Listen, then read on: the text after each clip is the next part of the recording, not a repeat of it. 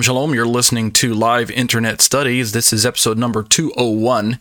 My name is Ariel Ben Lyman Hanavi. Let's open with a word of prayer. Avinu Malkinu, our Father, our King.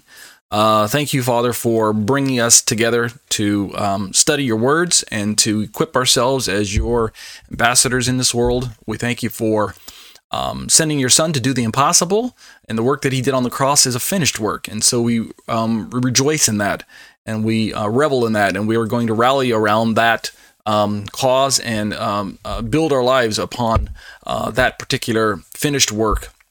We thank you for sending here your Holy Spirit as well to allow us to um, and to cause us to uh, live and lead lives that are holy and pleasing to you, to turn from sin, to continue to pursue righteousness, and to uh, forgive one another when we're wronged and uh, and when we wrong others. Um, help us to continue to uh, grow up in the words and the ways of Messiah. Um, he is the perfect model and example uh, that was uh, left for us to follow. And so we have no questions when it comes to how can we walk out obedience? What can we do that is pleasing to God? We simply need to um, read your words.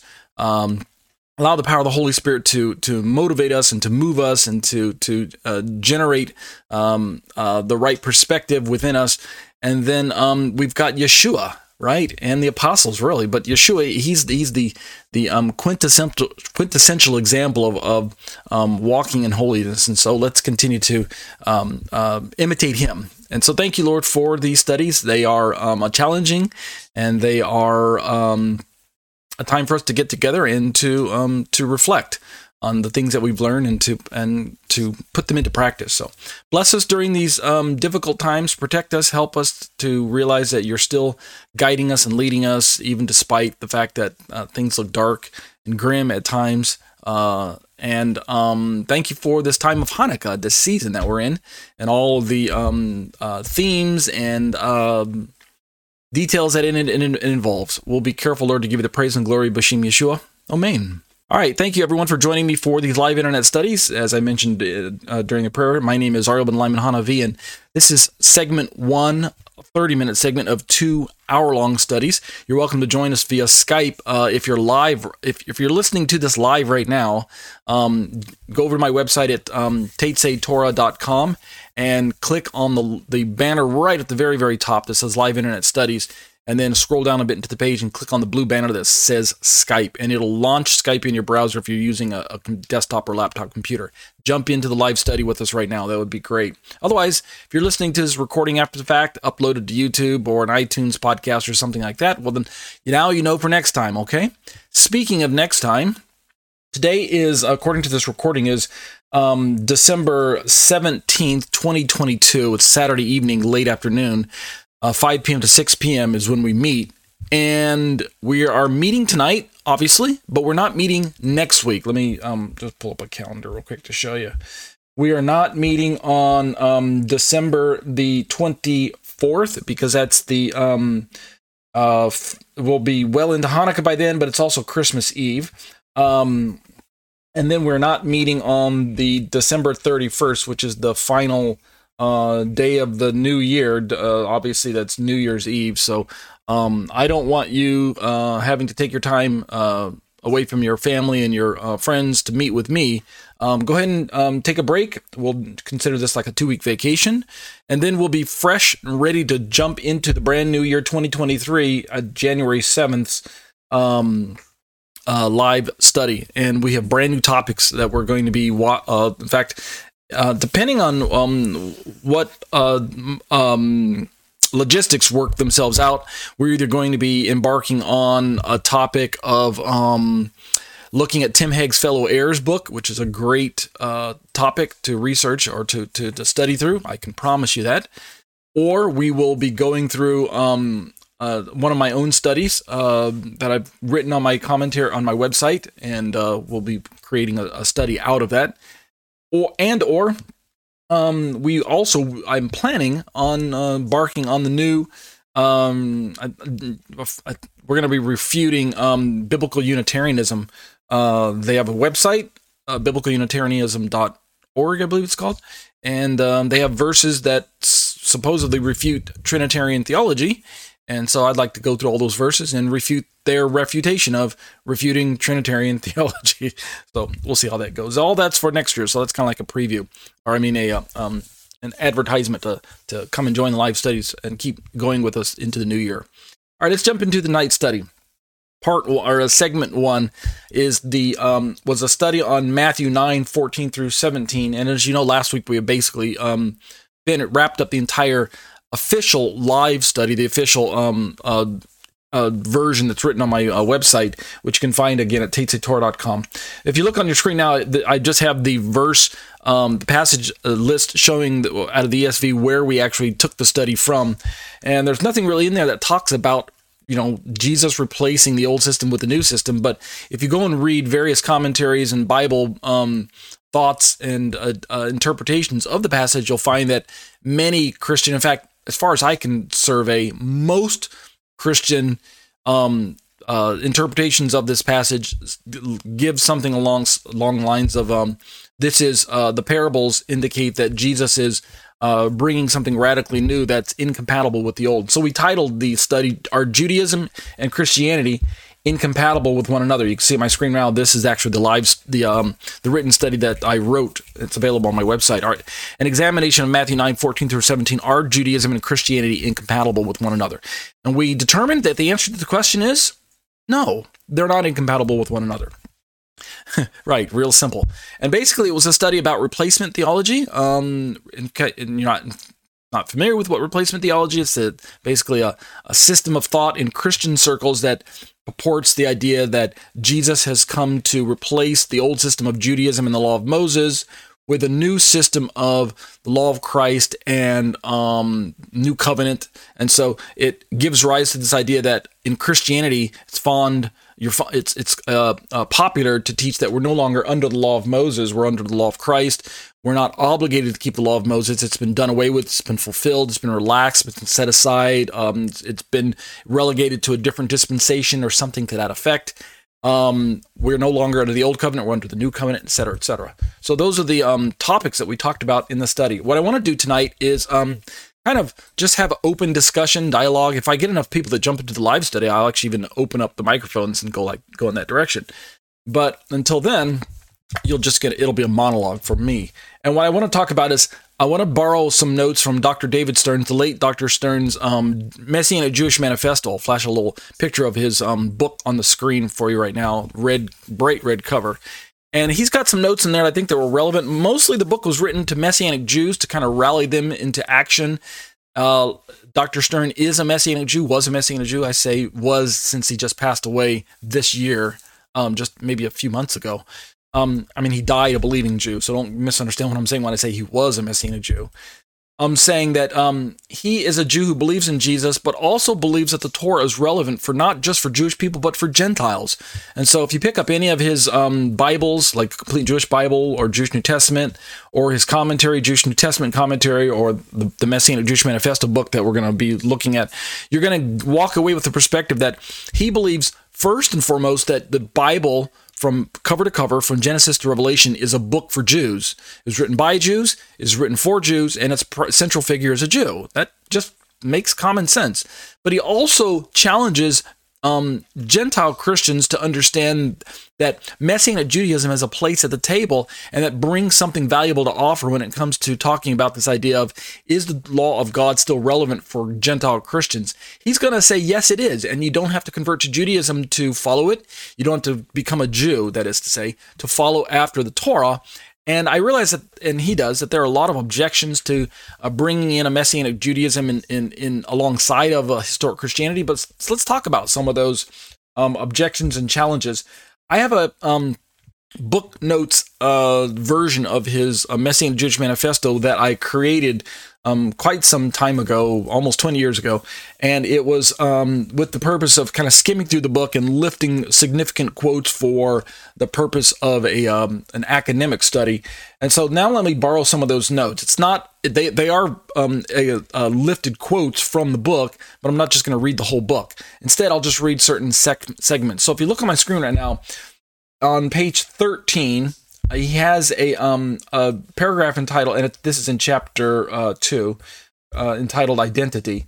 he has a, a, a, a, paragraph heading entitled Gentile Christian Opposition. And so it's common in my uh, line of work to run into Gentile Christians who are opposed to any type of either Messianic Judaism being purported or particularly talking about should we be keeping the Torah as Christians. And so, first, I want to talk about uh, from looking through the lens of a Messianic Jew, which I myself am also a Messianic Jew. So I'm going to always kind of present a perspective that is in favor of not only expressing my Jewishness as a Jewish believer, but also a, an opinion that bleeds over into expressing my um, Torah obedience as a, a, Christian, and I believe that that uh, carries over into what Christians can do. So first, I want to look at Dr. Stern's um, book here and look at some just some details in chapter two under um uh, what I say it's uh, uh chapter two identity Gentile Christian opposition. Here's some uh, relevant information that I found um, important as I'm studying through this particular topic about Judaism v. Christianity, the relevance of Torah observance, not just for Jews, but for Gentiles, uh, oppositions to this idea, um, bringing in Messianic Judaism alongside of Christianity. How where does it fit in? Um, what what can we expect if Jewish people are to embrace Jesus and continue to uh, embrace Torah as well? What would that look like? So these are some of the topics we're going to talk about in this next 30 minutes. Uh, Dr. Stern says, quote, some churches try to assimilate us. He's speaking as a Messianic Jew. They try to assimilate us to Gentile ways, denying our right to express our Jewishness. And this is done often under the banner of eliminating, quote unquote, the middle wall of partition, end quote, between Jews and Gentiles, which has been broken down by Yeshua the Messiah. As I interject, it is true that the middle wall has been broken down, right? I even have a whole little video on it. Maybe I'll flash a little um, thumbnail and show you the video and then a link in the upper right corner of, of the YouTube. But it's available on my YouTube channel. Um, I don't believe that the middle wall that uh, Paul is talking about in the book of um, Ephesians is um, the Torah, right? The Torah was never designed to be a middle wall of partition between one um, culturally expressive segment of Christianity and another, right? In other words, between the Jew, Messianic Jews and the uh, Gentile Christians. The, the Torah was never designed to separate peoples. In, in fact, it's the opposite. The Torah is a, a document that's meant to unify everyone under the banner of the one true God of Israel, which um, explains who the one true Messiah of Israel is, which of course is the God of all Jews and Gentiles and the Messiah of all Jews and Gentiles. So the Torah is that covenant document that uh, outlines the stipulations of God's people, explains how to lead, lead and live holy lives. It um, defines not only sin, but it also defines holiness. And of course, if sin and holiness are universal to God and God's people, as the Jews, then it only stands to reason deductively that the same standards should apply uh, to Gentile Christians. Of course, we're going to look at some pushbacks to that notion. Dr. Stern continues. He says, Other churches regard us, speaking of us Messianic Jews, they regard us as extra special, either as weird, not quite Christians, or as super Christians, doubly blessed. And I pulled this quote into my study. In the latter case, when we talk about doubly blessed, we're put on display. We are requested to give our testimony every other week. And any question about the Old Testament is immediately referred to our Jewish Christian. In short, he says we become the church's token Jew, right? We become, uh, um, our Jewishness becomes a cause celebre, and more to the point here, it gets defined not by ourselves, but by Gentiles around us. So, um, this, these are some of the um, kind of, um, uh, you might call um, anxieties that we Messianic Jews go through. Obviously, historic Christians don't perhaps identify with that, but I wanted you to understand that we Messianic Jews experience these things sometimes as we attend churches, or we don't experience it so much as we attend a Messianic uh, flavored congregation, but we certainly go through when we experience. Um, uh, not all the time, and not all Jews do, by the way. And Dr. Stern's not trying to say that everyone experiences that, but some of us do. Um, and so it's helpful to understand where we uh, where, where we're kind of uh, it's kind of wiggling in the seat and, and, as to why. Some in the church argue that Messianic Judaism is wrong. Um, you've probably heard this fairly predominantly in many Christian circles. Uh, here are six reasons that Dr. Stern has heard. And so we've got these A through F. He says, uh, point A, separatism, rebuilding the middle wall partition. Again, many historic Christians believe that to bring in a Torah observance alongside of your faith in Jesus raises that middle wall of partition, which means for them, um, Jewish expressions of Christianity or Torah observant lifestyle, or those that are leaning towards Hebraic lifestyle, is an unnecessary step backwards in the wrong direction.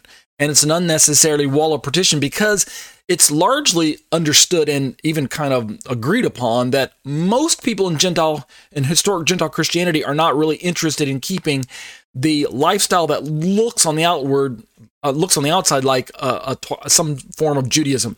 And what I mean by that are the visible, what we might call badges of Christian of Judaism that have kind of um, carried been carried along all through the centuries of Jewish history. So we've got some of the things like, say, um, male circumcision for infants, infant circumcision, or even adult circumcision, but male circumcision. That's one of the badges of Judaism. Uh, badges are meant by the way, I'm using that analogy because a badge, when you look at a uniform or an, an outfit, a badge is something that's worn on the out, outside of the uniform or the outfit article of clothing, and it's meant to identify kind of that person um, along with a group or an ideal or a concept or even a position, right? A, a, police wears a uniform and he's got a badge of authority that says he's in a position to kind of exercise this function and role in society. We're not trying to say that the Messianic Jews are, are, are religious police or something to that effect when I use the word badge. I'm just trying to say it's it's a visible symbol that can be seen on the outside by everyone around, both in the community and outside of the community. They instantly see the badge and they, they're meant to understand either some of its unique uh, roles and functions or um, it kind of marks the person out as belonging to a group. At, at the very least, that's what it does. So, um, many within Gentile Christian, historic Gentile interpretations of the Ephesians passage where Paul talks about the middle wall, interpret that middle wall of separation as the Torah. I again, I disagree, but they believe that that is the middle wall that is being uh, re um, constructed by Christians and Gentile Jews who, uh, not Jews, but Gentiles. Uh, let's try that one again. They believe that anyone who kind of champions a Torah observant lifestyle, such as Messianic Jews like myself, or Gentile Christians who are embracing the Hebraic lifestyle, um, they believe that's the middle wall of partition that Paul told us has been broken down. Just FYI, what do I think the middle wall of partition is? I think it was the vile man-made um, uh, dogmas and man-made laws and halachas, uh, halachut, um, uh, policies, uh, group policies that were entrenched in place by Yeshua's day that were kind of erected by the historic Jewish people to keep Gentiles outside of their local groups, keep them at arm's length. And um, it was a misuse of Torah, kind of a nationalization of Torah, a restricted view of the Torah of God uh, for Jews only in that respect. And so when Jesus came, he came to explain that no, the middle wall of covenant membership is not restricted to Jewish only people. God is not the God of the Jews only, Paul going to say in Romans chapter 2. I'm sorry, Romans chapter 3, near the very end of the chapter there. Um, God, is he the God of the Jews only? No, he's the God of Jews and Gentiles. As we agree, heroes are the Lord our God, the Lord we Jews and Gentiles. The Lord our God is one God of Jews and Gentiles. If I can uh, give my kind of a different spin on the on the uh, Shema. Point B, Dr. Stern says um, some that argue that Messianic Judaism is wrong he says they say that no uh, we're no longer Jews but Christians, right? So you Messianic Jews, you're not Jewish anymore per se. That's not your primary identity. You should celebrate your life as a Christian, and so don't worry about all those Jewish um, flavored uh, lifestyle um, identifiers, badges, uh, you know, historical indicators, things like that. But again, that's to strip a Jew of his own history. And I, as I talked about in my study, um, for many religious Jews, this is uh, an impassable task, an impossible task, and impassable as well. It's not some um, thing that you they can really even consider approaching a Christianity that loses all of their all of its Jewish flavor and Jewish relevance is something that they don't want to um, even consider. Yeah. So um, I think that this is an important topic, not just for Messianic Jews, but important for Christians to consider that when they're asking Messianic Jews or Jewish believers to give up their Jewishness or to stop being Torah observant because of all the complications that that the Messian, that the uh, Gentile Christian believes it creates, that they don't stop and consider the impact that it's having to the Messianic Jew, particularly the religious Jew who's been raised as a Jew his whole life and doesn't separate um, uh, biblical lifestyle from his own Jewish lifestyle. They those two are intertwined. They overlap. They are conflated with one another on purpose. So, uh, section or uh, point three: pride in Jewishness, uh, invidious comparison with Gentile believers. Um, this is an issue that can be a problem. Um, some Jewish people uh, take so much pride in their Jewish identity that it um, it, tr- it it overshadows their uh, their new life in Messiah, and so they kind of celebrate Jewishness over and above Christianity or over and above their, their what that means to be a Christian. Um, and so in that sense, they they end up being wrong-minded, strong-headed, um, prideful in their Jewishness, and even to the point where they um, compare themselves negatively against or kind of presumptuously against uh, Gentile believers, which again, uh, the, the solution to that is to realize that we Jews and Gentiles are both equal in Messiah. We approach the problem the same way. We're both equal sinners when it came to need in being in need of a Messiah. Therefore, the solution is the same. We're both equally recipients of God's grace, and so we don't have any room for judgmental attitudes of of um, hey, I'm better than you. I'm God's chosen. You're not. Uh, you know, God chose the Jews, not you, or any of that. Um, you know, I'm the people of the book. You're not. We don't have any room for all, all that pride and Jewishness in the wrong manner. I mean, we can be proud as Jews, but not in the wrong. You guys already know that pride, the word pride and being proud, can be either a positive thing or a negative thing. We're trying to avoid the negative one. Uh, point D: heretical overemphasis on Judaism.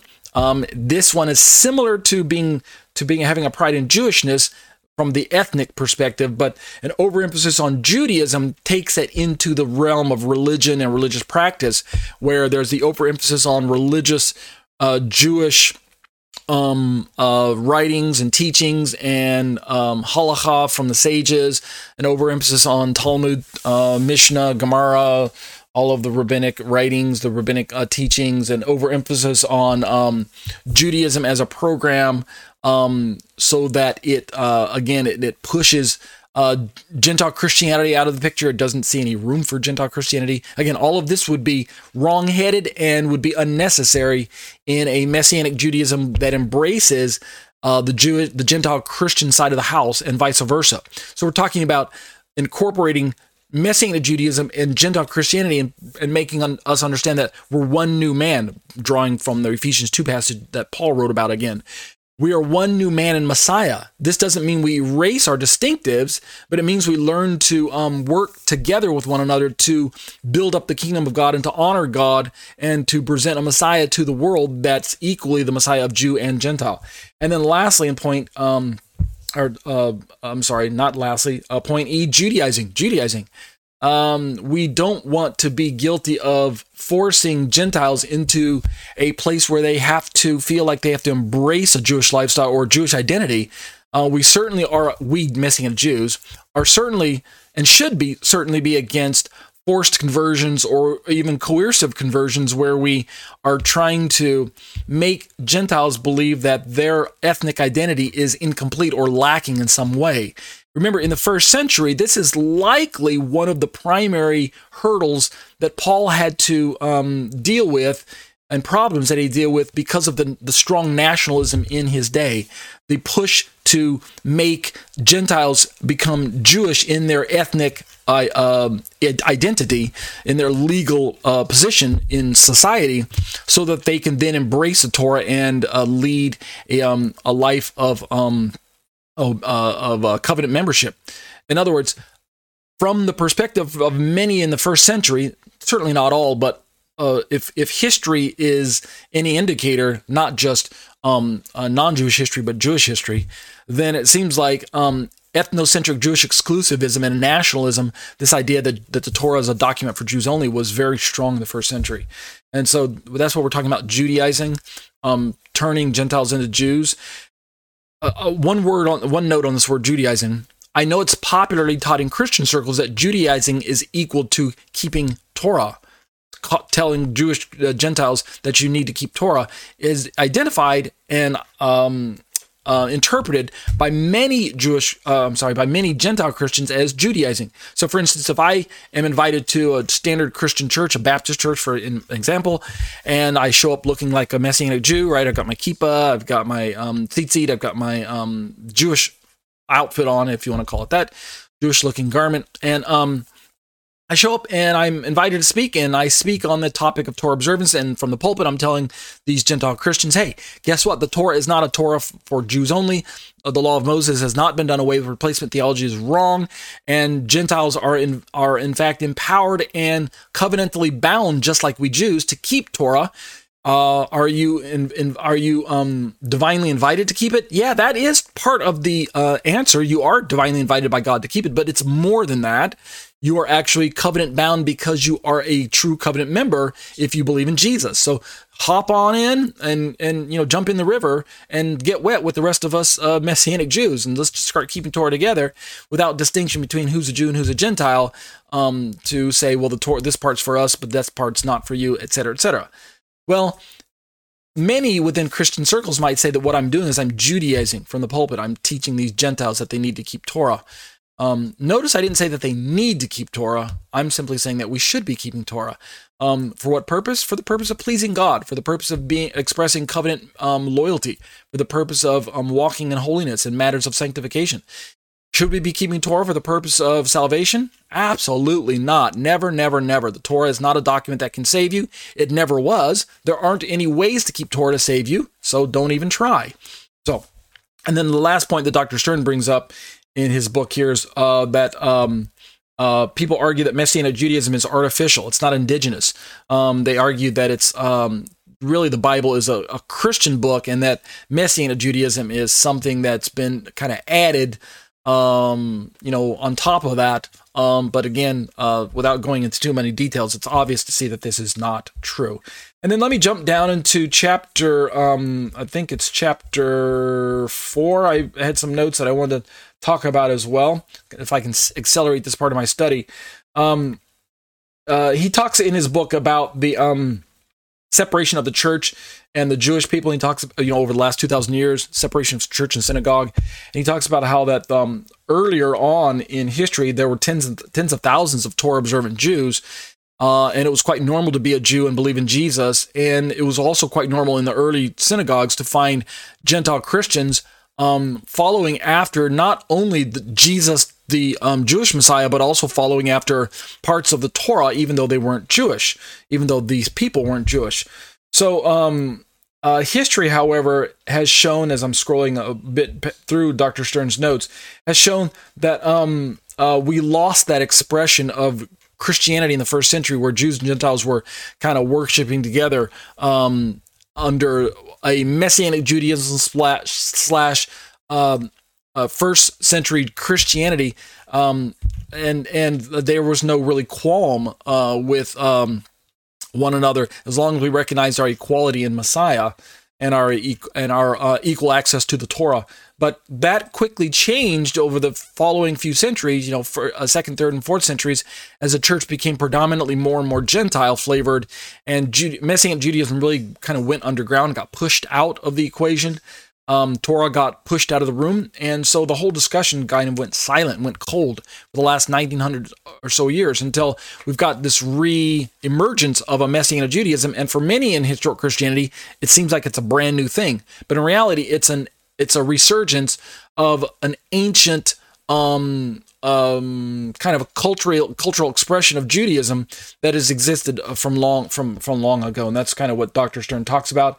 He talks about why uh, Jewish history is my history as a Messianic Jew, and why it should be relevant for you as Christians. And then he um, talks about again um, Moses from the earliest times has had in every city those who proclaim him with his words being read in the synagogue every Shabbat. Of course, that's a quote from the Bible, and um, um, a quote from the Book of Acts, chapter fifteen, where the uh, uh, Jerusalem Council got together and factored in the idea: how do we deal with um, our nationalism and our blindness? And, and how do we allow gentiles to come to the gospel but not force them to keep parts of torah in order to ex- express their, their um, covenant membership and things like that? And so those are some of the notes from dr stern's book that i wanted to just highlight in these final few minutes. Um, I just want to um, talk about how that in my own commentary, in my own commentary to uh, Galatians on my own website, I've got um, some um, questions and answers uh, called uh, under a section called on common um, objections. Hang on, I forgot the title now. Uh, 10 common questions regarding Torah observance for Gentile Christians. That's the uh, section in my uh, Galatians notes. And if you scroll down, let me just kind of skim through some of them and kind of make you aware of of these uh, objections, continuing objections. Uh, you know, when I talk about um, Torah observance for Gentile Christians, some of the objections or questions, some of them are outright objections. Some of them are just questions because people are curious about what it would be like for Gentile Christians to embrace Torah. I have to talk about the, you know definition of what is Torah when I'm using it versus when Jewish people use it versus when Christians use it, and I answer those questions. Um, whom to whom was Torah given, and who is required to allow to follow it? Um, historically, Gentiles believe that it was given to Jews. Historically, Gentiles believe it was given to Jews, and therefore, it seems like the answer to the question of who's uh, required or allowed to follow it, the answer seems to be, well, it should be for Jewish people. But I challenge that. Uh, it was exclusively given to Israel. That's true. However, that's simply from the um, perspective of God um, choosing Israel as the um, as the servants, as the conveyors, as the ambassadors. That's what I mean by given to uh, Israel exclusively. It was not blasted uh, around the world and given to all the nations of the world at the time. It was exclusively um, given to a people gathered at the foot of Sinai, Exodus chapter 20, where God uh, you know chiseled out the 10 words and then Moses wrote down the rest of the Torah for the people to understand. That's what I mean by given to uh, Israel exclusively. However, it was not given to Israel for the express purpose of of um, limiting it to, to Israel and um, um, restricting it to Israel. It was it was there was a kind of a Jewish um, Great Commission going on. Deuteronomy chapter four. Uh, Israel, Israel was supposed to showcase the Torah so that the surrounding nations would want to be drawn into the lifestyle of faith in God and walking after His ways. So that's what I mean by that particular answer. Didn't Yeshua fulfill the law and nail it to the cross? A lot of uh, opposition to keeping Torah based on that perspective. The answer is no, he didn't nail it to the cross. He actually nailed the debt that we owed to God because of our sin nature. He owed that, he nailed that uh, um, debt to the cross. And so now he set us free to be able to walk into covenant faithfulness, which includes Torah obedience and, and Torah observances and things like that. He didn't nail the, the, the Torah to the cross. Um, moving down into my own uh, answers, um, question four from that I hear from many Gentile Christians. Didn't Paul teach in many locations that we're free from the law? Um, the phrase "free from the law" is a misnomer, a misunderstanding. We are free from the condemnation of the law. You can read about this in Romans chapter six. Uh, we are free from the um, uh, penalty uh, expressed in the Torah that is outlined for unrepentant sinners. We are not free from the law obligation, and we're certainly not free from um, being punished by God if we um, still, even as believers, blatantly thumb our nose at God's uh, righteous standards. Uh, God can and will um, punish us if we step out. Uh, he is our loving Father, and if you're not receiving punishment as your as the child of God, then you need might need to check your uh, status as a true child of God. Right? That's that's kind of loosely based on a passage as well. So free from the law in Paul's writings doesn't mean free from obligation to keep the Torah in its obedient fashion. Rather, free from the law really is kind of shorthand for free from the condemnation of the law. If you look at the um, verses where Paul utilizes this, like I said, Romans chapters 5, 6, 7, and 8, kind of as a unit. If you read through those in one setting, you'll see that as well. Moving along, uh, question five, Paul says in Romans 6.14 that we're not under the law but under grace. This is kind of um, dovetailing on the first, on, on the, the previous objection, uh, or free from the law under the law is under the condemnation of law. Shorthand, Paul shorthand for under the condemnation of law or under the bondage to sin.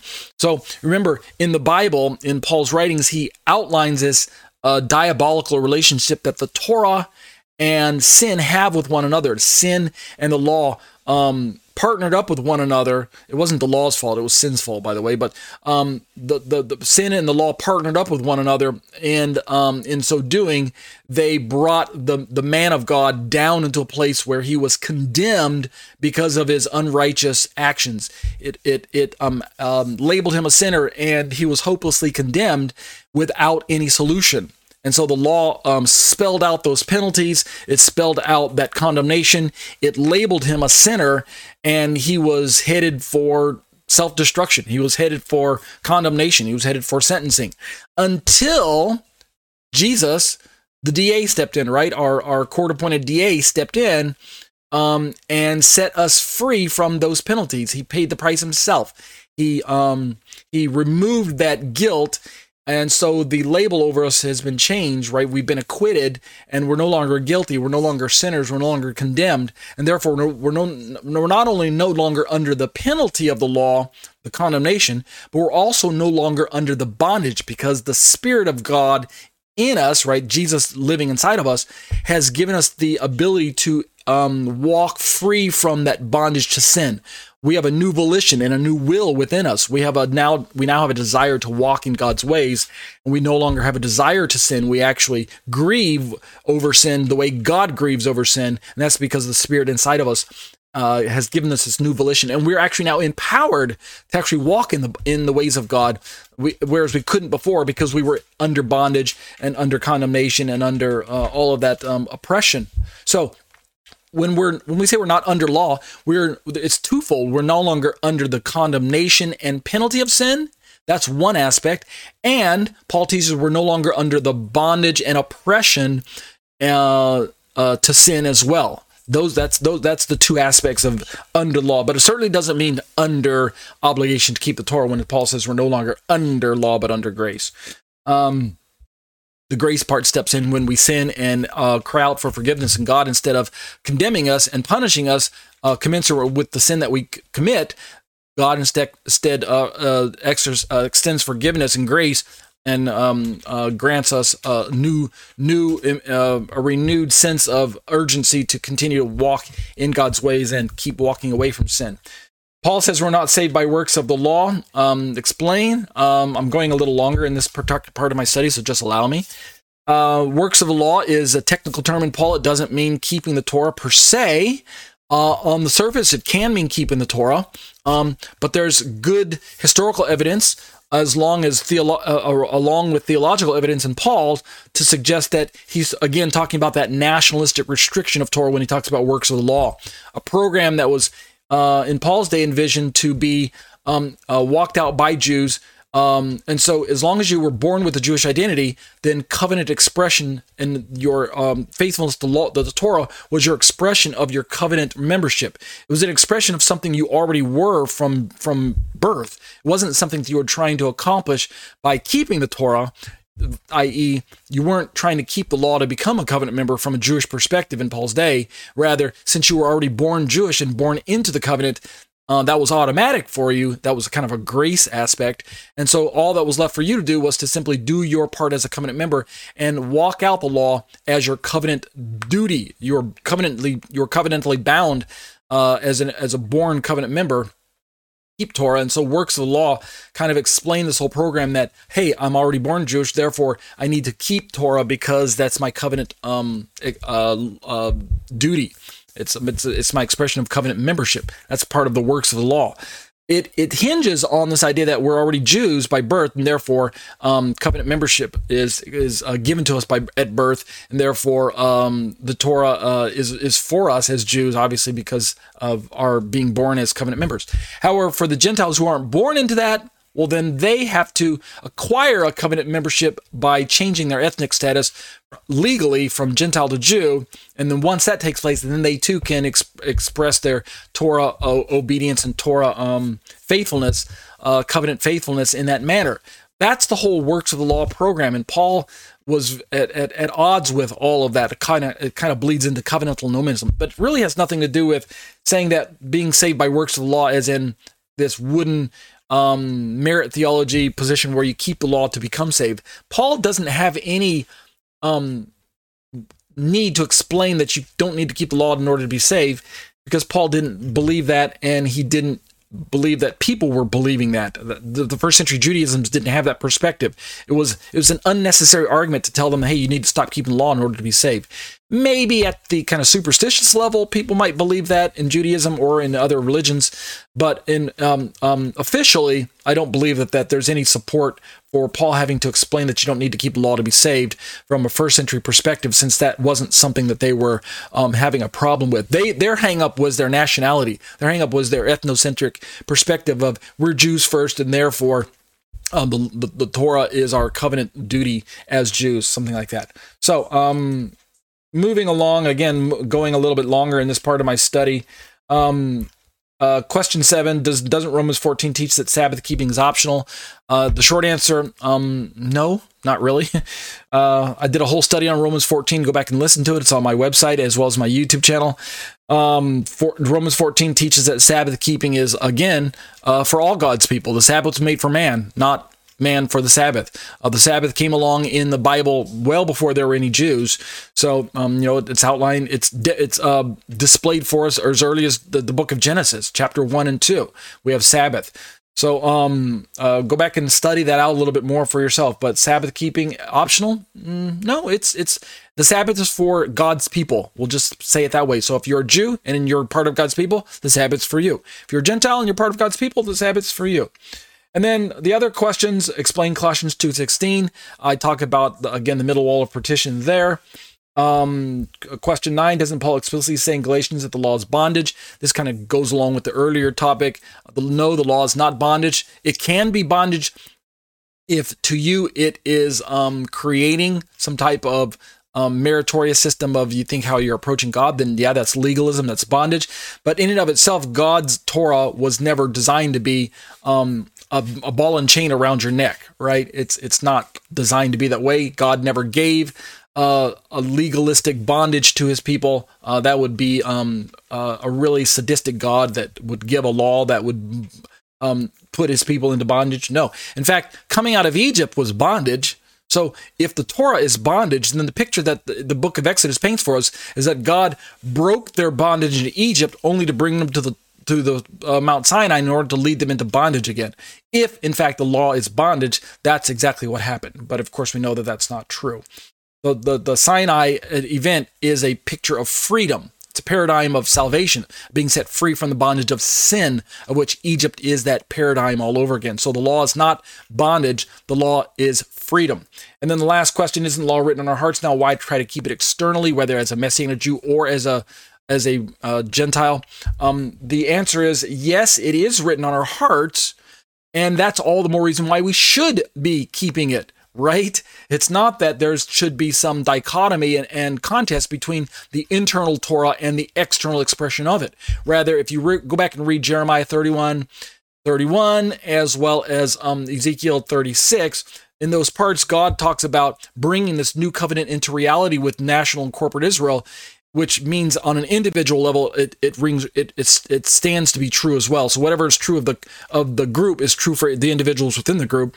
And in those passages God promises Israel that He's going to uh, create in them a new heart, uh, uh, take out the heart of flesh and replace it with a heart. I'm sorry, take out the heart of stone and replace it with a heart of flesh and fill them with this Holy Spirit. And the result in those passages, those promises, is that corporately Israel would walk into Torah and be, keep it more dutifully, more faithfully, and actually more uh, in, a, in the truest fulfilled sense of the word.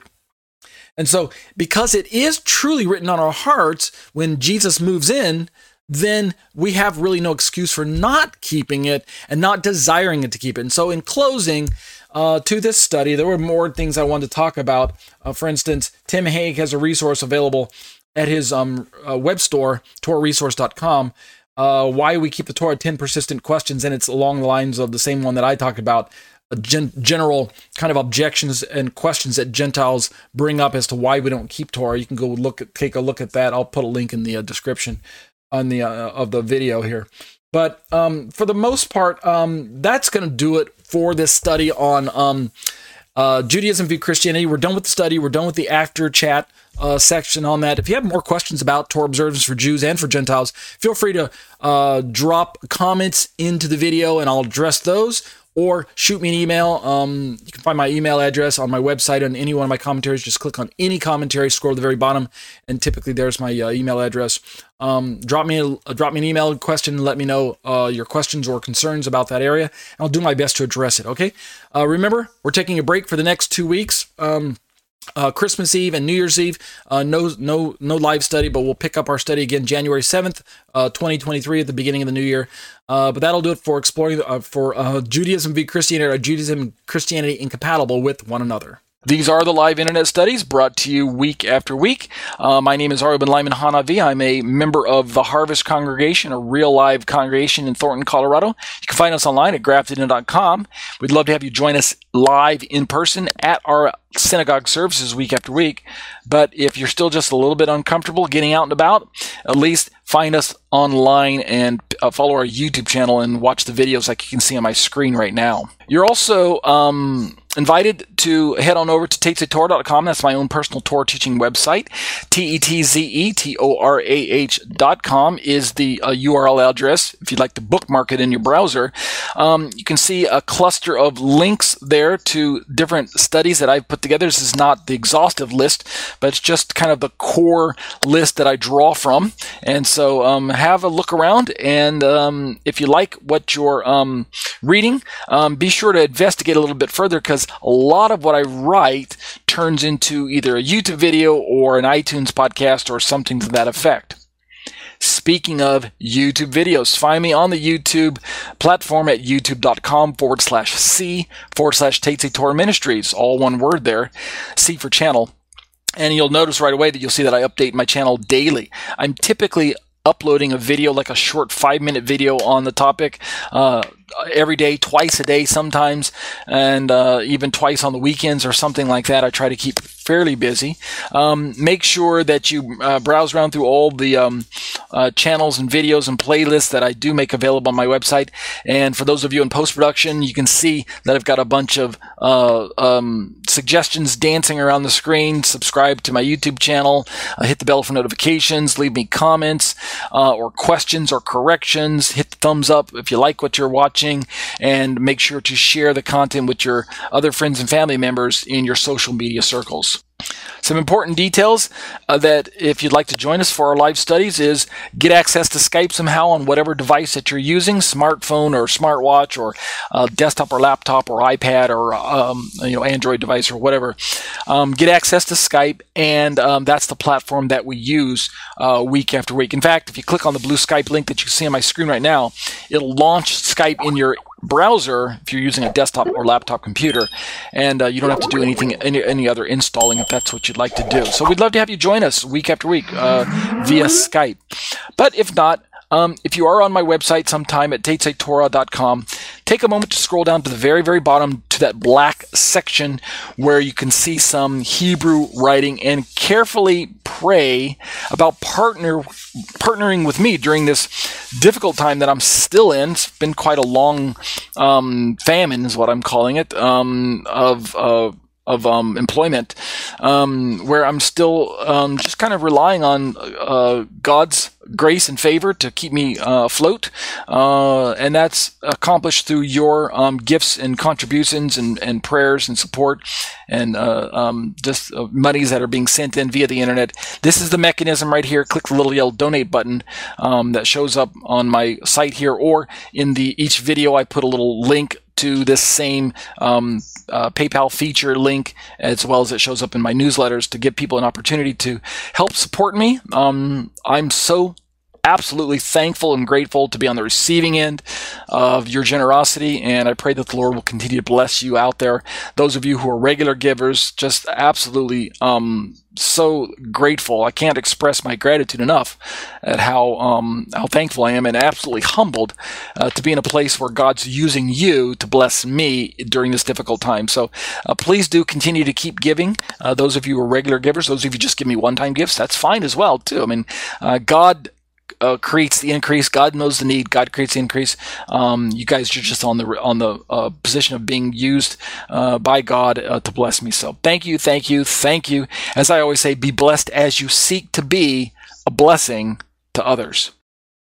Let's turn to exploring the Shema discussions on the issues of Trinity. This is the second 30 minute segment of an hour long study. This is an excursus to the the um, a lengthy um, uh, three part um, uh, Shema study, and um, we're um, going to wrap it up tonight. and so um, we're the study's going a little bit longer. If you're listening to the full hour long study, we're probably going to go maybe even 50 minutes longer. So permit me. I took a little too long in the uh, previous uh, segment about Judaism v Christianity. But what we're doing is we're having this discussion about the Holy Spirit as an excursus to paper three, which is on the Holy Spirit, and we're we're dialoguing about was the Holy Spirit within people in the Old Testament versus I'm sorry, was he only upon people in the Old Testament versus within people? And the reason we're having this discussion, it's not really a Trinitarian debate. it could have some Trinitarian overtones depending on what the, what perspective you approach, but overall, it's not really a Trinitarian debate discussion. It's more discussion on on the relevance of of um, properly understanding the Word of God from a from a whole perspective, where we're allowing the presence of the Holy Spirit to um, be both in us and on us as children of God, as followers after Messiah. Um, so let's pick up the discussion, and, and, hopefully you'll see how it's relevant for us. It's not really um, even a salvific discussion per se, but it's important for us to understand this particular aspect. And let me pick up that thought beginning my study here. I may have left off with this particular um, uh, paragraph last week, but this will be the overlap. I go on to say, what we, what have we learned thus far? We're talking about this study of in versus on, ruach within versus ruach upon. And I say the, the, the, what we've learned simply is that a person must experience the gener- genuine regeneration from the Spirit in order to be genuinely saved. So I maintain that it is impossible to come to a salvation um, experience or a salvation relationship with God via His Son Messiah without the regeneration of the Spirit. You must have Holy Spirit on the inside, right? You've seen little stickers that say Intel inside. Uh, we need stickers as Christians to say Holy Spirit inside. We must have the Holy Spirit on the inside, or else we will not have the genuine salvation experience. Um, it will be a pseudo experience. It can be a head knowledge. It can even be a very kind of soul moving, um, emotional experience that you can go through in a Christian church. But unless the old man dies and the new man is reborn, unless, like to quote Jesus himself, unless, you know, speaking to Nicodemus, unless you're born again or born from above, then you cannot taste salvation. You cannot taste eternal life. So um, this truth is fundamentally applicable from Adam to today, which means no man approaches the Father except through Yeshua. And I go on to say, no man may come unless the Father draws him. So uh, Yeshua draws us to the Father, and then we uh, have uh, this experience with Yeshua. Um, uh, directly. So it's that that the relationship where God and the Son are working together to bring about salvation. You can read John six 30 through uh, 71, where I say the primary discussion there is eternal life offered exclusively through Yeshua. So, since we as Christians know that you cannot be saved outside of expressing faith in Jesus, right? You must confess him as Lord. You must rely upon him to uh, uh, remove the stain of sin in your life. You must um, believe by faith that He is your advocate for sin. He is, I'm sorry, your advocate to the Father. He is the one who is paying the price. He is the sacrifice that's being offered up to God on your behalf, right? The whole typology of the Old Testament with the sacrifices was designed to teach the people of Israel and anyone else after that, including we Gentiles, uh, we Gentile, those of us in the Gentile church, was designed to teach us the importance of um, substitutionary atonement. God um, demands a payment for sin. He can't just wiggle his nose or blink his eyes or cross his hands like I dream of Jeannie and you know nod his head and and you know dee dee dee and the sin's gone. It doesn't work that way. Instead, um, God must receive a payment for the sin that man has in his life. And so the animals were brought in, uh, and among other reasons, to teach us of that substitutionary atonement, that blood provides the atonement, the, the cleansing, and the scrubbing clean of the sin in our life and the payment for sin. And if you want to say it's the covering for sin, you can say that too. But I think that's that's kind of the um the the the the, the lesser way to understand the sacrificial uh, system.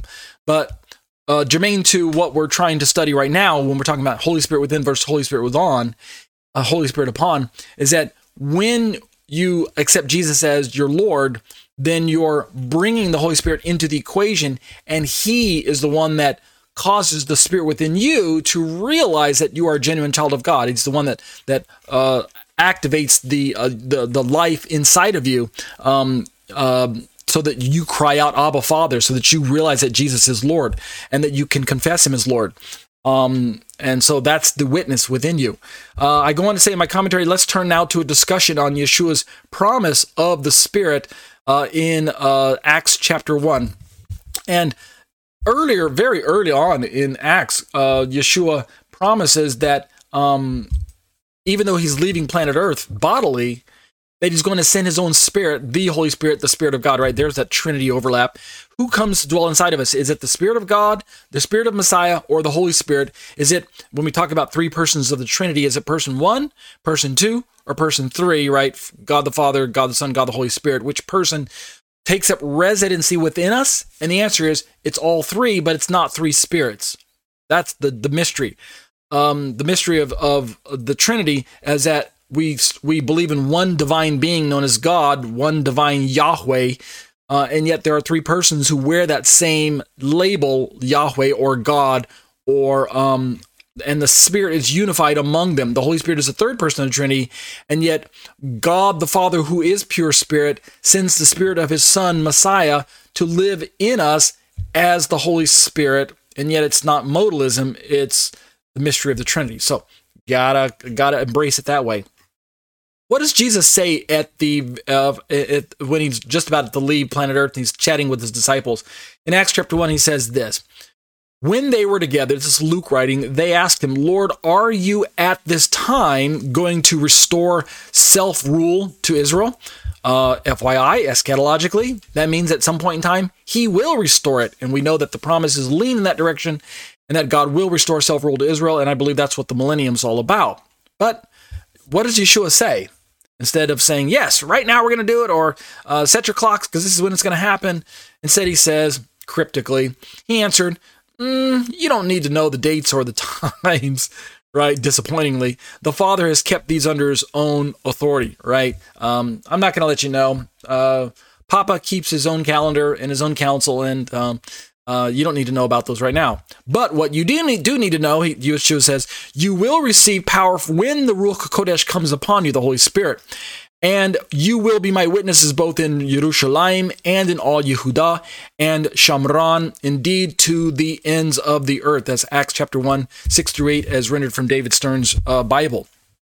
Notice in verse 8, right, as I uh, highlight this in my uh, commentary, Amazingly, what we find is a New Testament passage that utilizes the word upon instead of in.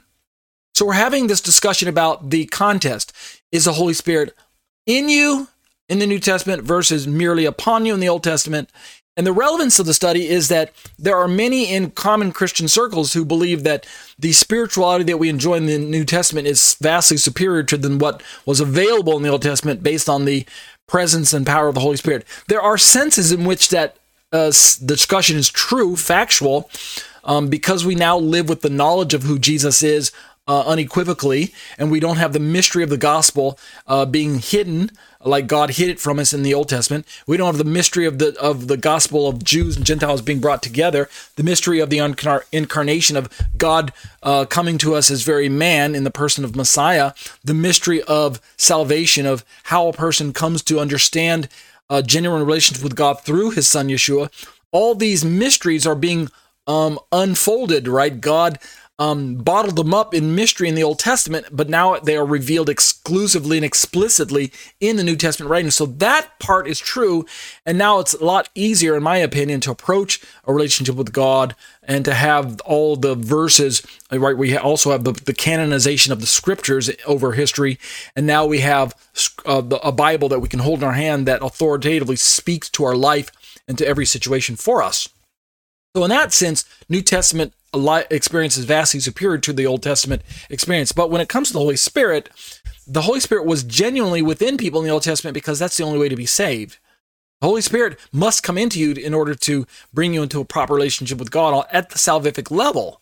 And so, um, everyone in the Old Testament that we believe was a genuine believer, right? Go back and read Hebrews chapter 11 through the uh, um, Hall of Faith uh, people listed there we must believe that they must have all have been uh, filled with the Holy, or um, indwelled by the Holy Spirit at the salvific level. But there's also this experience of where the Holy Spirit comes upon you for empowerment. So we could make this um, distinction between the Spirit being within us for um, indwelling so that we can be saved. We can compare and contrast that with the empowerment that comes upon us subsequently after we become saved in order to give us marching orders and additional um, um, supercharging to go out and do things supernaturally that we that we normally couldn't do as uh, saved individuals, or that we that we normally couldn't do um, without the supercharging, and we certainly couldn't do it without the Holy Spirit on the inside. So the New Testament has a passage that where we utilize the word upon versus in. And so, um, all I'm going to do now is I'm going to explain and show and demonstrate to you. I'm just trying to do my commentary somewhat um, without stopping to explain to you that um, the unified language of the Bible of in versus on is not easily neat and cut cut neat neatly cut up into all of the upon language is in the Old Testament and all the in language is in the New or something like that. Rather, both parts of our Bible in and on are used interchangeably across the testaments. You're going to find in language in the Old Testament, you're going to find upon language in the New Testament, and comparatively, you're going to find upon language in the Old Testament and you're going to find in language in the New Testament. And so the takeaway that we're supposed to understand when we realize that in and honor in both parts of our Bible is that uh, this experience with God's Spirit is meant to be unified across the Bible. It's not supposed to be kind of um, uh, segregated the way we've kind of done it in our historic Christian circles. So, New Testament passage where uh, the Greek word upon shows up. And just technically speaking, upon the word upon is epi in the Greek, and its meaning is in fact upon, right? You ever hear a pastor say the original Greek means this? it's really neat when the original Greek and the English uh, translation are just spot on when it comes to uh, their definition. The Greek word epi means upon. All right, wow, no no brainer there. Um, I go on to say, in fact, this word is never translated as in anywhere that I could find in my own uh, research into the apostolic scriptures. So we need to say that it's upon. It, it doesn't say, in other words, it doesn't have a nuance of, nuance of in somewhere else. Some words sometimes have uh, overlap in their um, uh, interpretations and their meanings. I go on to say, clearly, the work of the Spirit in these verses refers to taking the gospel message beyond the confines of the city, city limits, right? This is Yeshua explaining to his disciples. And we take this gospel into the foreign mission field of the non Jews, right? The Great Commission at the end of Matthew.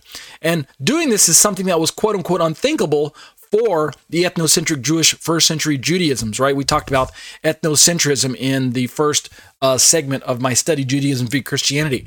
The early first century Jews were not quite comfortable telling non Jews that God is their God, that the Spirit is their Spirit, that the the Bible is their Bible, that covenant membership is for them, that the Messiah is for them as well. For the first century Jew, it was more natural and comfortable to give all of these factors and details to fellow Jews because this was something that was part of not only our culture as Jews, but it was part of our history and part of the prophecies and promises that God gave to us as Jewish people, as Israel. But to take all of these prov- prov- prophecies and promises and covenants of promise and the Messiah and, and understanding of God and His Spirit and all that, and to give that to non Jews, it's a little bit outside of our comfort zone. It required the um, overpowering of the Holy Spirit, the empowering of the Holy Spirit, um, the supercharging of God's Spirit to be able to move us out of that comfort zone. I continue.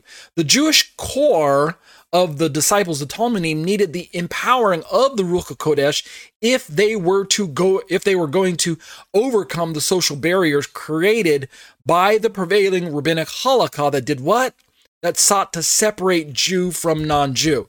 So the vile man-made wall of separation that um, was erected in the first century because of the cultural expression of Torah observance and the ethnocentric Jewish expression of nationalism that that blinded the Jewish people in the first century into believing that the Torah was a Jewish exclusive document, that God was exclusive to Israel as a people, that the Holy Spirit was exclusive for holy Jewish people, right, for the holy ones. um, and that the Messiah was sent only to the Jews, and therefore the Torah was a covenantal document exclusive to Jews. All of that needed to be dismantled, that, that mindset, so that we can incorporate non Jews into the covenant people of God. Indeed, the gospel is always for Gentiles as well as Jews. And so um, that's why it required the Holy Spirit to, to, say, as I put in my commentary, overcome that social barrier created by the the ethnocentric Jewish exclusivism, otherwise known as the works of the law, the ergon nomou in the Greek, um, the um, the the covenantal nomism of the first century, the nationalism, the restricted use of Torah. I continue. Acts chapter 2, in my uh, commentary, I say, which cites Joel 3 1 through 5, uh, uh, or 2 28 through 32 in, in, in the, uh, um, in the, uh, uh, the, the Tanakh, is, I say, proof positive that God was using Jewish believers to reach out to non Jewish peoples everywhere, right? Um, Joel envisioned a time when uh, Gentiles would be brought in as well. It was part of the gospel promise that God gave to Abraham way back in Genesis chapter 12. Through you, all the nations of the earth will be blessed, not as they're converting to become Jews themselves, so that all of God's people end up being Jewish. That doesn't work. All of God's people can never be all Jewish nor can all of God's people ever be all non Jewish. That doesn't work either. Either one of those expressions of God's people falls desperately short of what it means to be the people of God. What we need are the expressions of the Jewish people, people from Israel, as well as the inclusion of people from the nations. That is the proper bouquet and expression of God's true people as outlined in the one new man that Paul talks about in Ephesians chapter 2. I continue. Another passage in the apostolic scriptures, in my commentary, I say that uses the language of on, where we would think that it should read in is in 1 Peter 4 12 through 16. Let's continue to read that. Um, uh, Peter says, quote, Dear friends, don't regard as strange the fiery ordeal occurring among you to test you as if something extraordinary were happening to you. Notice Peter's writing to believers. He goes on, rather, to the extent that you share the fellowship of the Messiah's sufferings, that's how I know he's talking to believers, then you should also rejoice, so that you will rejoice even more when his Shekhinah, which is a Hebrew word referring to the manifest presence of God. The Shekinah is how you're going to say it in most English circles, but uh, the Shekhinah is a rabbinic word. It actually doesn't actually even show up in the um, in the Torah in the Old Testament or the New Testament, but it shows up in the rabbinic writings when the Shekhinah is revealed, meaning the glory of God is revealed. So that sentence, rejoice, so that when you will rejoice even more when His Holy Spirit is revealed upon you.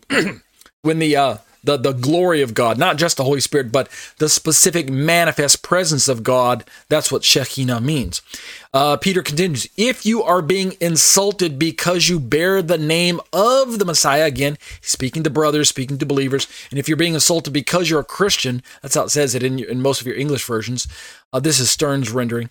If you bear the name of Messiah, how blessed you are right? It is an honor and a privilege to be persecuted for the name of Messiah, if indeed it's because you are leading and living your lives, uh, leading your, your uh, conducting your life as a genuine Christian. If you're just getting persecuted because of your stupidity, but you're just a Christian, but you're doing stupid things in Jesus' name, well then shame on you, right? You're, that's there's no blessing there. Uh, Peter continues or the spirit of the Shekhinah, the spirit of the Holy One, that is the spirit of God, is resting ready for it on you. But we're Christians. Shouldn't Peter have said the spirit of God is resting in you?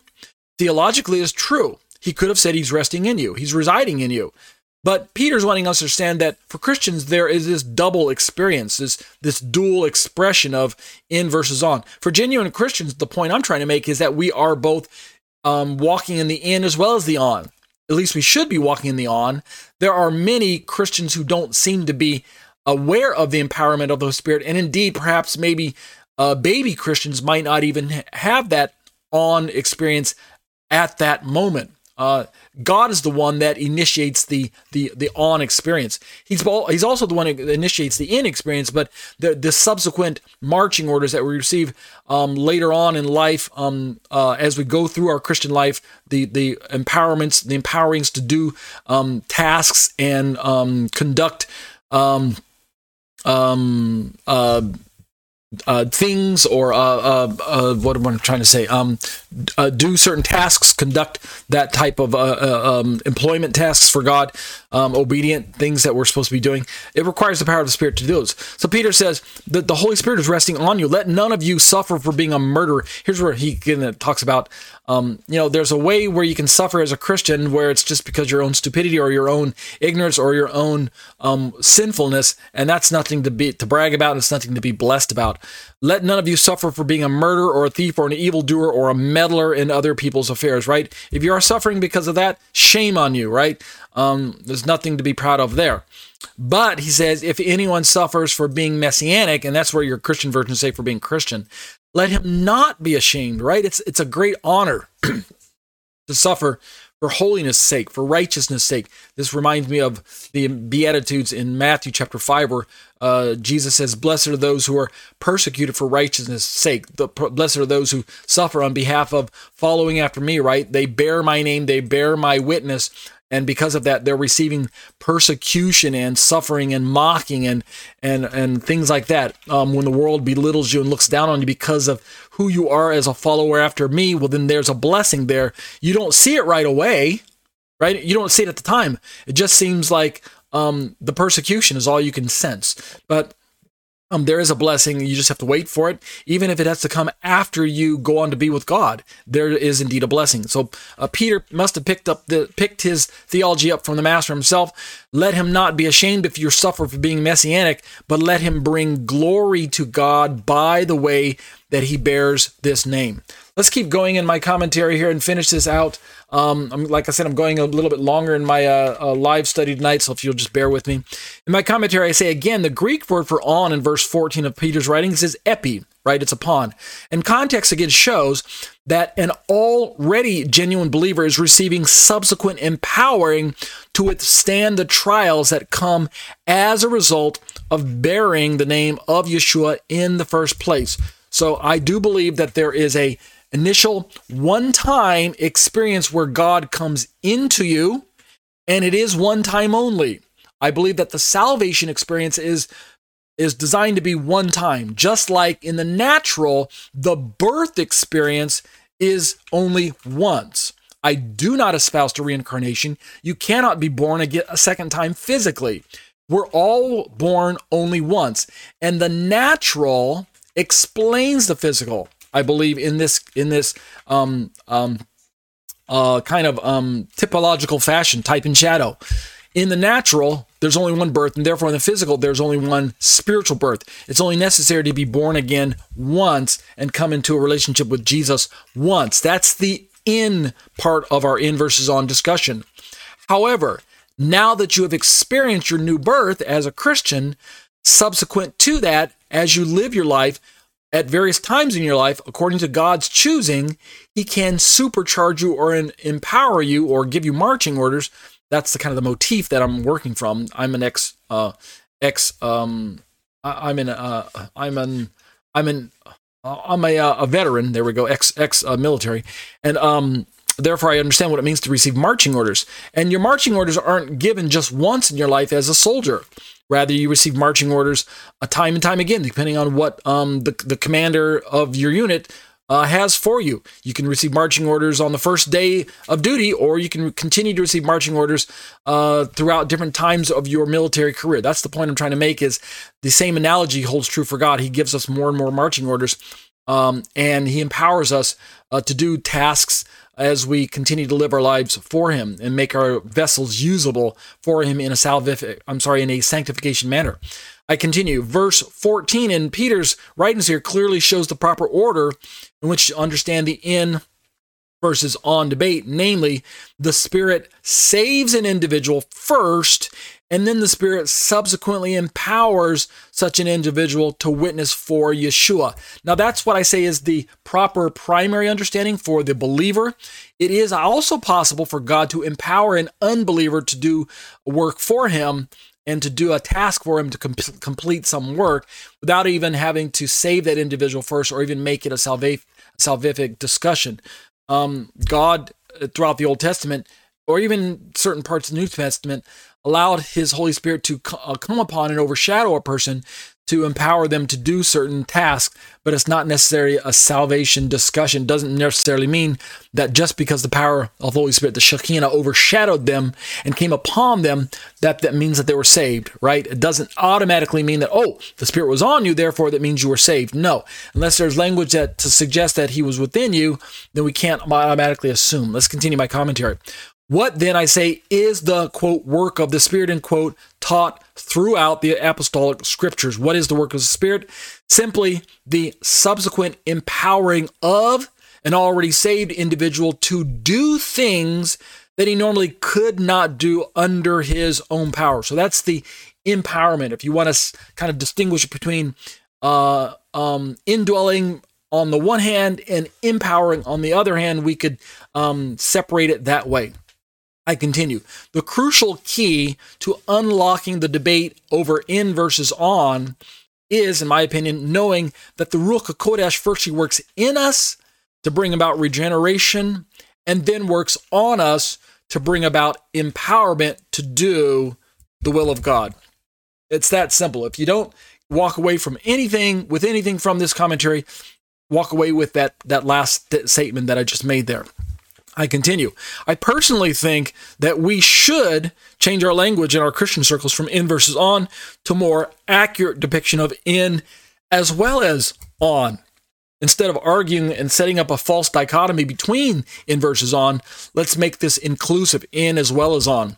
I say the Spirit saves and the Spirit empowers, right? I mean, in my opinion, it's just a it's it's it's elementary. It's no brainer. It's trivial. It's it's automatically understood to be that way if we just read what the Bible is telling us. Um, I ask rhetorically, why can't we grasp these two important biblical truths simultaneously? Why do we have to say? And I, I've heard oh, this, by the way, this again, this this um, conversation, as far as I've experienced it, only comes up in Christian circles where we're trying to set up this false dichotomy between the Old Testament and New Testament. It's the whole replacement theology all over again, or dispensational discussion all over again, where there's some experience in the old that's superseded by the experience in the new, or some reality in the old that's superseded by the reality in the new. And usually it's the idea, the the, uh, the contest of Old Testament versus New Testament, people of God in the Old Testament, Israel versus people of God, the New Testament, the Gentile Christian church uh, Old Covenant versus New Covenant, Old Testament versus New Testament, um, uh, something to that effect. Uh, and so the in versus on call falls fits right in with that particular um, dialogue. I continue. The quote unquote Old Testament saints were saved, in my understanding, exactly the same way that we in the 21st century are saved. How is it? By grace, through faith, in the gift of God, namely the Son of God, and the Spirit of God within us. Notice I put the nice triadic language, uh, the gift of God, Son of God, Spirit of God, etc., etc., right? Because that's the proper way to understand the full biblical experience when it comes to salvation. Let's continue. I am going to finish this tonight. I say in my commentary, yet in a very real way, we have to recognize that the presence and ministry of the Ruach Kodesh as we know him today according to the times of the Tanakh, if we compare it, would not be fully realized until the birth, life, death, resurrection, and ascension of Yeshua. And you have to read the entire chapter of John 14, but focus specifically on verses 16 through 18 um, to see the, the kind of the where I'm getting the gist of what I'm talking about right now. So when we read through the Old Testament, we begin to realize that there is this progressive nature to the Bible where God is purposely concealing things in mystery in the Tanakh, waiting for the time of the fulfillment and the explanation and the unfolding of that mystery in the um, in the time period of the apostolic scriptures, in the times in which Yeshua lived, and in the times of the apostles, and writing of the, the the rest of the Bible for us. So God purposely kind of hid and shrouded the um, uh, the the the um these aspects of the the aspects of the ministry of the Holy Spirit. I go on to describe it this way: of this ministry and individual power of the Spirit, we have eventual uh, individuals such as Ezekiel prophesying about this in chapter 11 and in chapter 36. And I referenced that earlier about the power of the Spirit bringing us into a place as national Israel where we're empowered to walk in the ways of God. Indeed, perhaps maybe even for the first time in our life, but at least certainly in a renewed sense of the place where we can fulfill uh, the righteous requirement of, of the Torah, uh, like Paul talks about in Romans chapters 8, uh, the first, uh, say, five verses. I continue.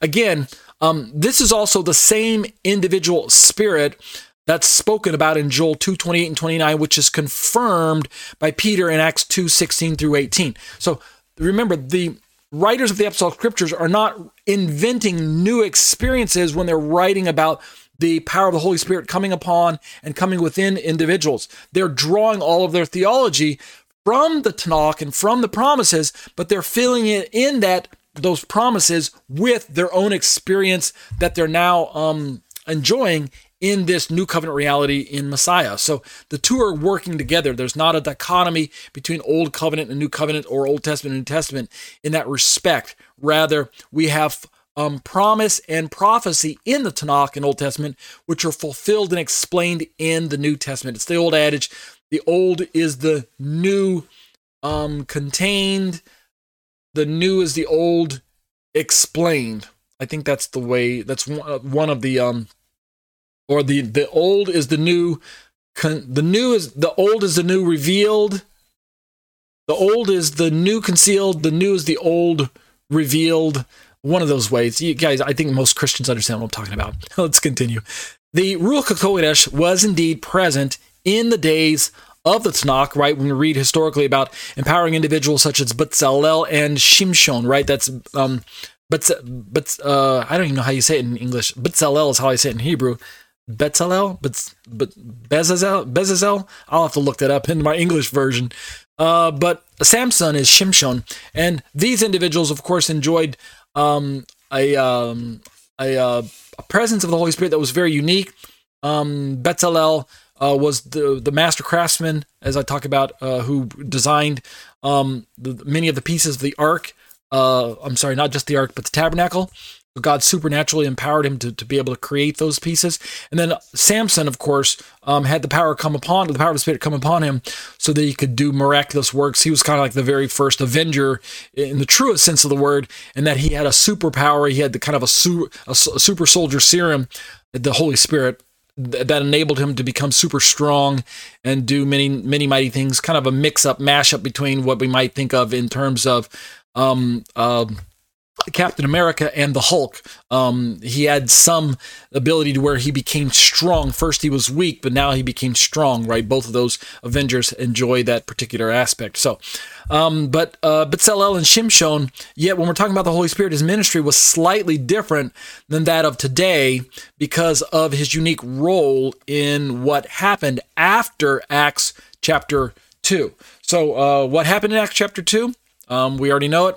It's the um, outpouring of the Holy Spirit at Pentecost, which enabled the whole the uh, disciples to be able to speak in new languages, new uh, languages that they'd never learned, and to begin to share the gospel with all peoples of the surrounding nations, and to explain the the the, the salvation of Jesus and the um, um, the new birth experience. I go on to say, perhaps it's best to think of his ministry in the Tanakh as, quote, less expansive, end quote, than as compared to today. Less expansive, I go on to say, is not to be equated with non existent, quote unquote. Understand the difference? Less expansive means he was there, but he wasn't working as broadly in the way that he would do after Acts chapter 2. And this was according to the plans and purposes of God. God uniquely planned it that the Holy Spirit would be more expansive in the New Testament um, writings in an apostolic era than he would in the in the time periods of the Tanakh. That's just according to the mystery of God. But again, less expansive is not the same as non-existent. I continue. A survey of the passages and wording used in both testaments right, old and new, will show that the quote unquote old does not exclusively employ an on reading and ostensibly compared to an exclusive in reading in the new. So um, again, just from the um, writings themselves, from the, the raw data, there's not exclusive in verses on in the Bible.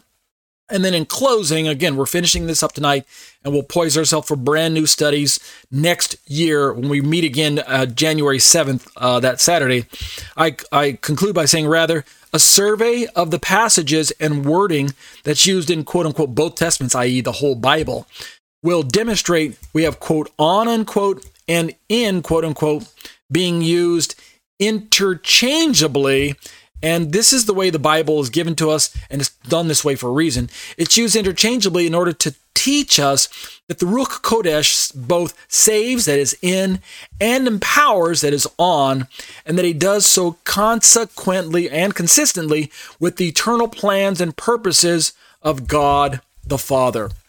And so, in that in that way, in closing, what we can see is that the Holy Spirit is the um, power sent from God. He's not merely a, an impersonal force uh, and a um, a thing, right? He's not a construct. He's not a um, he's not um, just a piece of code that God wrote or programmed so and and and and, uh, downloaded into us as believers so that we can operate correctly. He's not an operating system. The Holy Spirit is not an impersonal object, nor is he um, a thing right? Um, he's not a mineral. Um, he's not uh, uh, impersonal. Um, rather, he has a work and a ministry. He has feelings. He has emotions. Uh, he has a will, and in his um, role as as um, um, agency, as uh, being an agent of the Father, being sent by the Father and the Son, um, you know, when we talked about spiration again, I'll flash a little um, logo on the on a little review, a little um, image on the screen that talks about uh, um, spirated, where the Holy Spirit is is breathed out from the Father and the Son. Right, the Father sends the Spirit, and the Son sends the Spirit.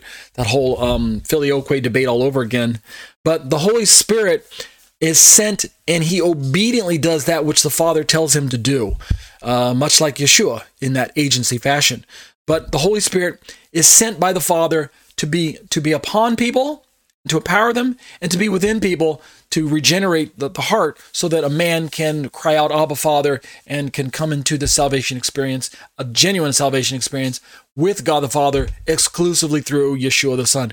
But that's going to do it for our Shema study tonight. Exploring the Shema discussions on the issues of Trinity is officially ended. It's over. We finished it. Wow. At the end of the year. So we're done with our Matthew study and we're done with the Shema study. Next year, starting in January, January 7th, um, we'll start two brand new studies for the hour long studies. Again, I don't have both of them decided upon just yet. Yet, still praying about which ones to uh, work on or which ones to present. But I hope you join me again for these live studies where we talk about these particular topics. I know one of them is going to be a Trinity topic, but I'm not sure. Uh, I haven't decided on the other one yet. But that'll do it for our study for tonight. Uh, be blessed, stay safe, uh, have a, a, a, blessed holiday season, and um, everyone have a, a blessed New Year. And we'll see you again in the brand new year.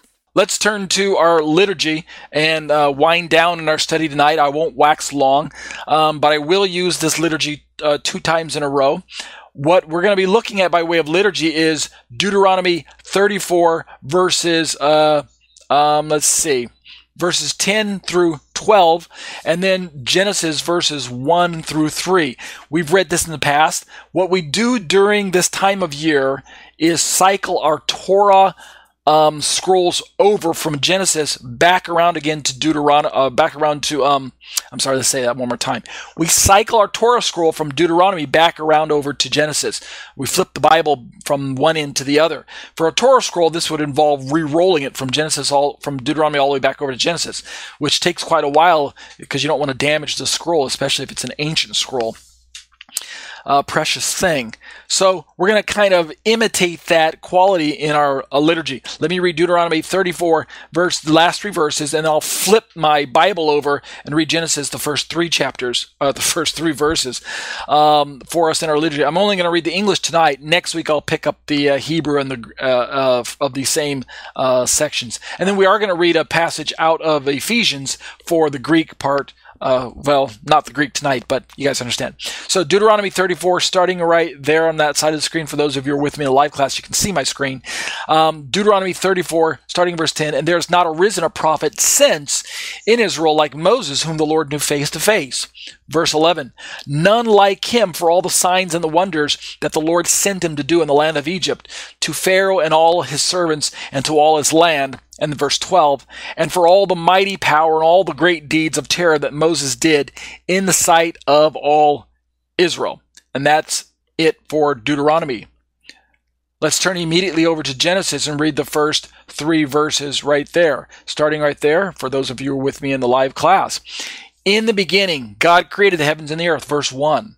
Verse 2 The earth was without form and void, and darkness was over the face of the deep, and the Spirit of God was hovering over the face of the waters. Verse 2.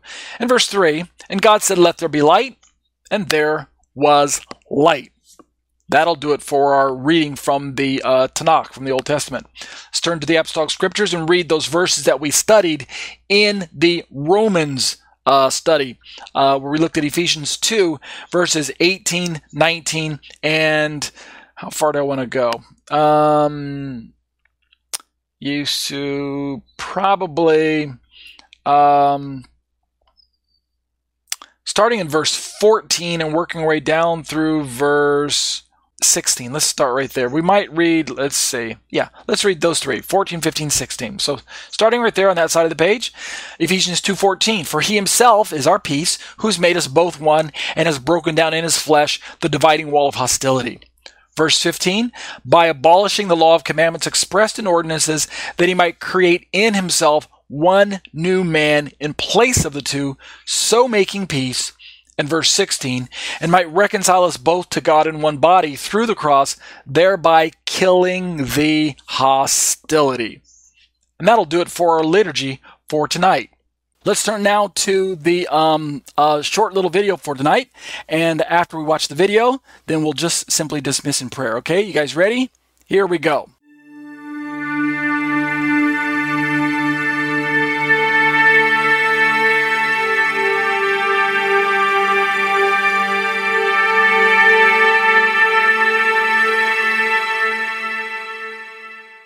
Short Questions, Short Answers by Torah teacher Ariel and eBible.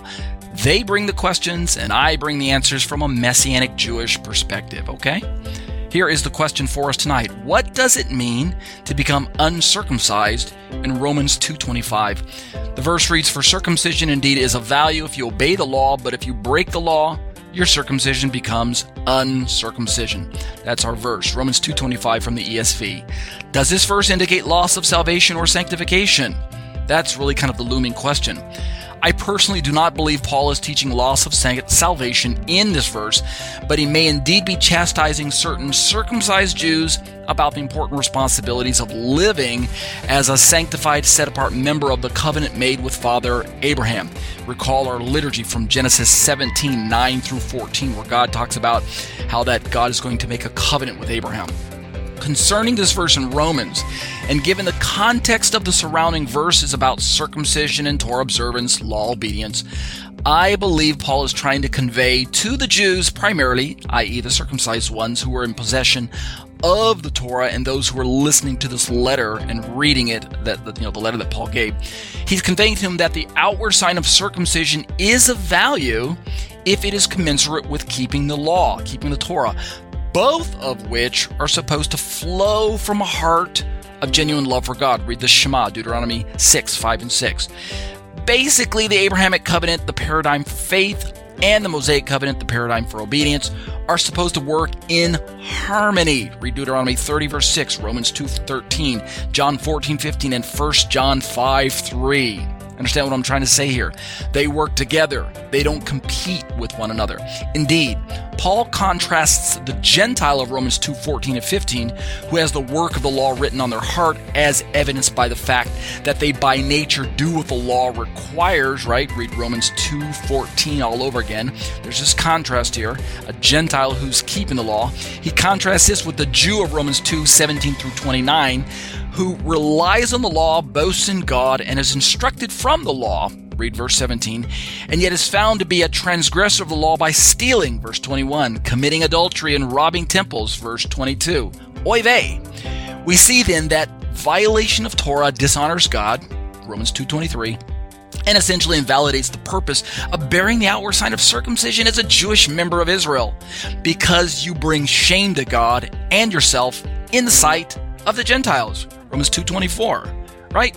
This is Paul's admonition and challenge to us. You do not lose your salvation if you violate Torah, and God never expected perfection in the first place. You don't lose your salvation.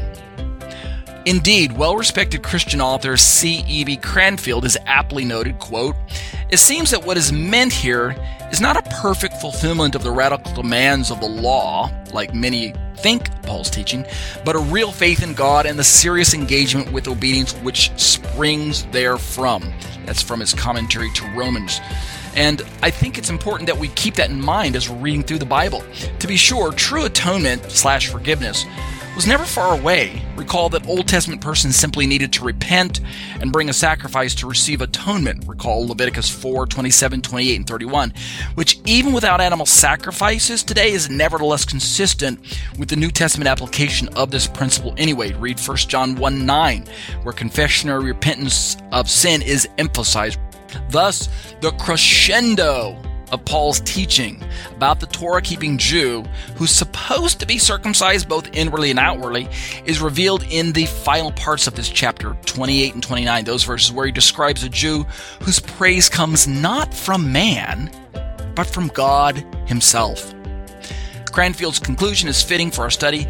Quote, it seems therefore better to understand Romans 2.25 to mean not that the Jew's circumcision has been annulled in God's sight, but that he has become uncircumcised in heart, i.e., one whose heart is far from God and whose life is a contradiction of his membership of the covenant people. His demonstration of breaking Torah uh, shows that he's not right with God. And now, though, st- though he's still a member of God's special people, to whom God is still faithful, this Jew stands in his human existence in a negative and no longer in a positive relation to God's purpose in history. And he's outside that Israel within Israel, right? The remnant, which Paul refers in Romans 9 6. I think that's a good way to interpret this passage, okay? Check out my podcasts, which are available on iTunes. You can search for me in the store under the search term Ariel Hanavi. But if you prefer to watch your theology, check out my YouTube channel, subscribe to my YouTube channel, and click the bell for notifications. New content is added weekly or even daily.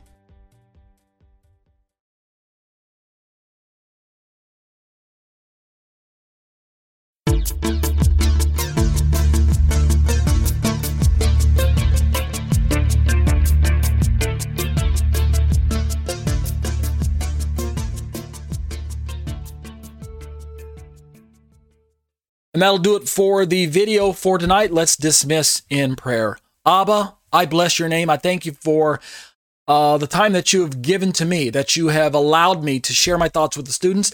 I thank you for this new, this uh, year that I am able to wrap up now these two studies, the um, Judaism v Christianity study that we wrapped up in this year 2022, and the Shema study that we wrapped up in this in this year as well. And I thank you that I'm ex- uh, that you've given me the excitement, um, the uh, ability, the um, um, uh, what should I say, the responsibility to be able to begin a brand new study uh, in 2023, brand new study. So thank you, Lord, for what lies ahead. Continue to go with us um, as we continue to study your words. Um, keep us safe. Um, keep us blessed and uh, keep us filled with your Holy Spirit. Keep us superpowered and in charge to do the work that only you can do through us, and so that you get the credit and all the glory and the praise goes to you, Lord. And we'll be con- we'll continue to um, look to you and rely upon you uh, for the author and the finisher of our faith. We'll be con- we'll continue to bless you, Lord, uh, and recognize that it's your name alone that that is to be praised and be blessed. And um, in Yeshua's name, we pray all these things. Amen.